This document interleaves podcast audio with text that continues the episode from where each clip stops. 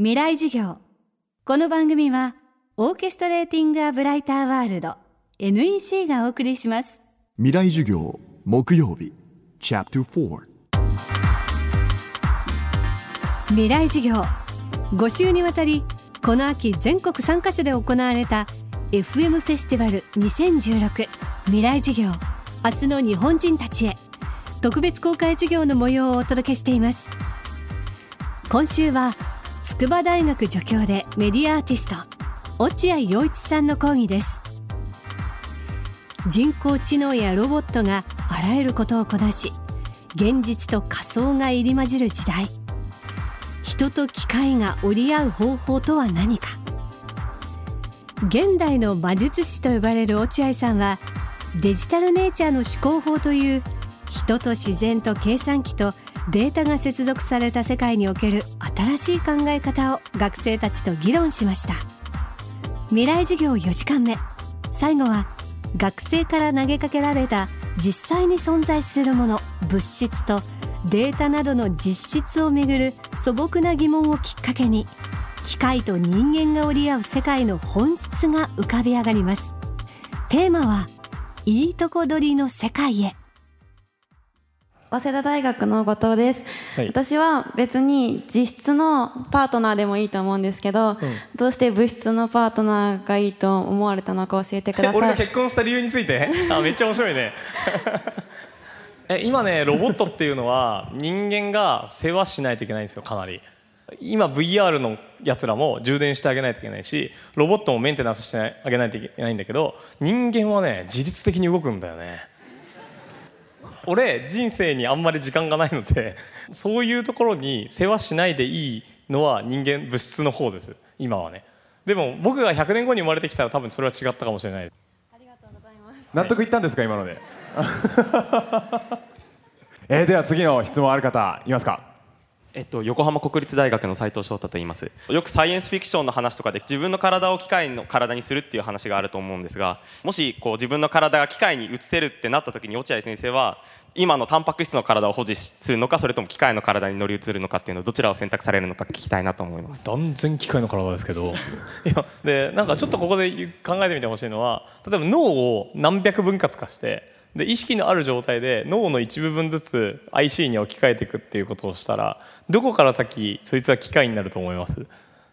50%超えたら？でも違うよね多分。そうですね。もっと早い段階で多分僕的には30%も IC に置き換えられたらそれは人間って言えるのかなって考えちゃいます。なるほど。でもきっと本人の人格が連続してたらその人殺さないでくれって言うと思うんだよね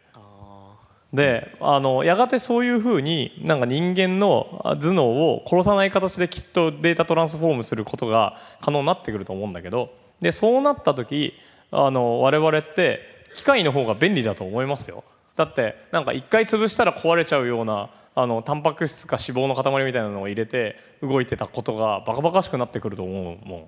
それで自動車とか乗ってたとか昔の人類ってよっぽど冒険心盛んだったんだねみたいな感じになると思いますけどね。落合さんの言うようにもし本当にこれから人間が機械に少しずつ置き換わることすら可能な時代が来るとしたら私たちはその世界でどんな存在になっているのでしょうか？落合さんはこう結びます。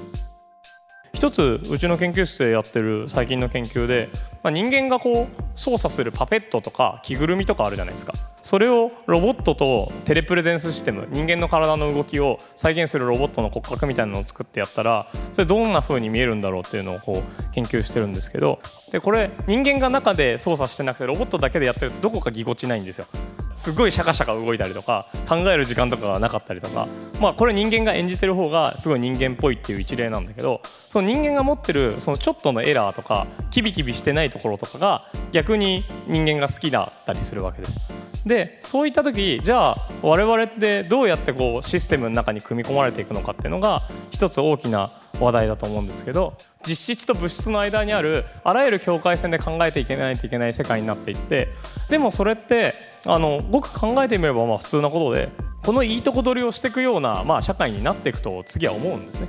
でそんな風に社会全体がいいとこ取りになってくるとコンピューターと人間どっちが主体かなんて分かんないんですよ。まあ、人間とコンピューターって、まあ、どっちもデータで動く物質的な存在で人間もだって遺伝子で動いてるししかもプロセッサーで処理して動いてるしコンピューターもまあ同じようなアナロジーで語られるものでその2つがまあやがて区別がつかない、まあ、デジタルネイチャーな世界にまあ行くと僕は思っていてでそういうような世界ってきっと今まで多分コンピューターに制御されるのが怖いと思ってた人もコンピューターに制御されてもいいと思ってた人もきっと分け隔てなく、まあ、そんなんもう区別してもしょうがないよね違う呼び方で呼ぶしかないっしょっていう世界になると思うんですよ。皆さんが周りのものを考えるときにじゃあこれって本当に実質的な存在じゃダメなのかもしくは物質的な存在の方がいいのかもしくはこれは本当に人間がやった方がいいのかもしくは機械がやった方がいいのかその複数のパラメータが入ってくると思うけどそれをまあ無視しないでしっかりちゃんと噛み合わせてあの全体のエコシステムもしくは全体の生態系を作るっていうのが、まあ、これから先求められている能力なんじゃないかなと思います。未来授業今週の講師は筑波大学助教でメディアアーティスト落合陽一さん。今日のテーマはいいとこ取りの世界へでした。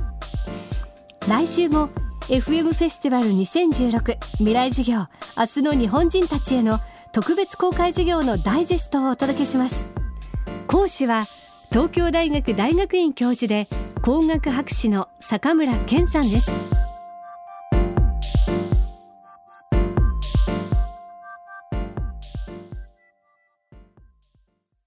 未来授業この番組はオーケストレーティング・ア・ブライター・ワールド NEC がお送りしました。